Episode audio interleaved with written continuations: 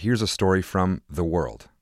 When the pandemic put the future of live music in doubt, the Philharmonic Orchestra in Bogota, Colombia, took the moment to work on a special project, a professional orchestra made up entirely of women.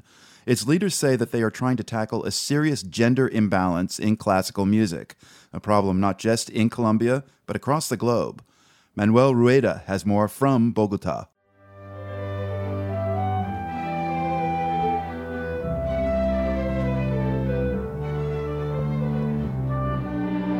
It's rehearsal time at the Bogotá Philharmonic's headquarters, and more than forty musicians are practicing a piece by Louise Farrenc, a nineteenth century female composer. This is a full-fledged orchestra with bassoons, French horns, cellos, and violins, and it's staffed one hundred percent by women. The Women's Orchestra wants to encourage more girls to get involved in classical music, while providing young women with a place to develop their talent after they graduate from conservatories. Paola Avila is twenty-nine. She's the orchestra's conductor. None of the professional orchestras in Colombia have more than thirty percent of women in their artistic personnel.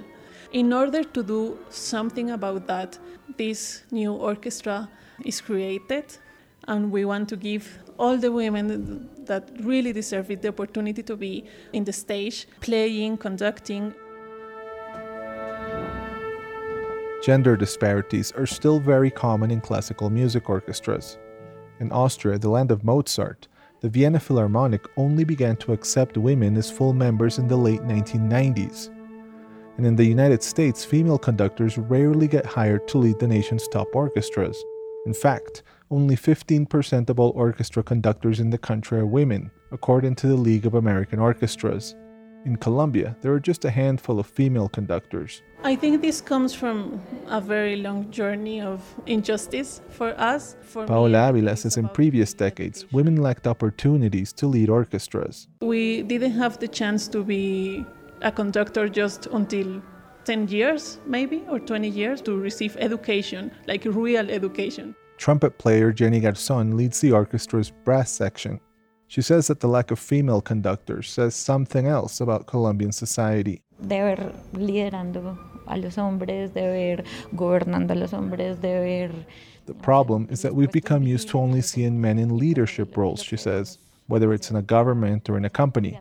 But projects like this are a first step to changing that. The Women's Orchestra is financed by the city government, which is led by Claudia Lopez, Bogotá's first ever female mayor.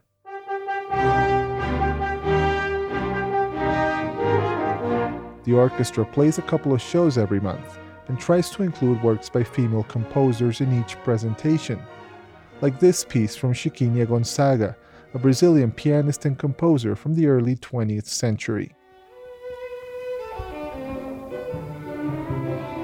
But conductor Paola Avila says that it's tough to find music from female composers. To save money, the orchestra mostly plays pieces from authors who have been dead for decades, whose music is free to use.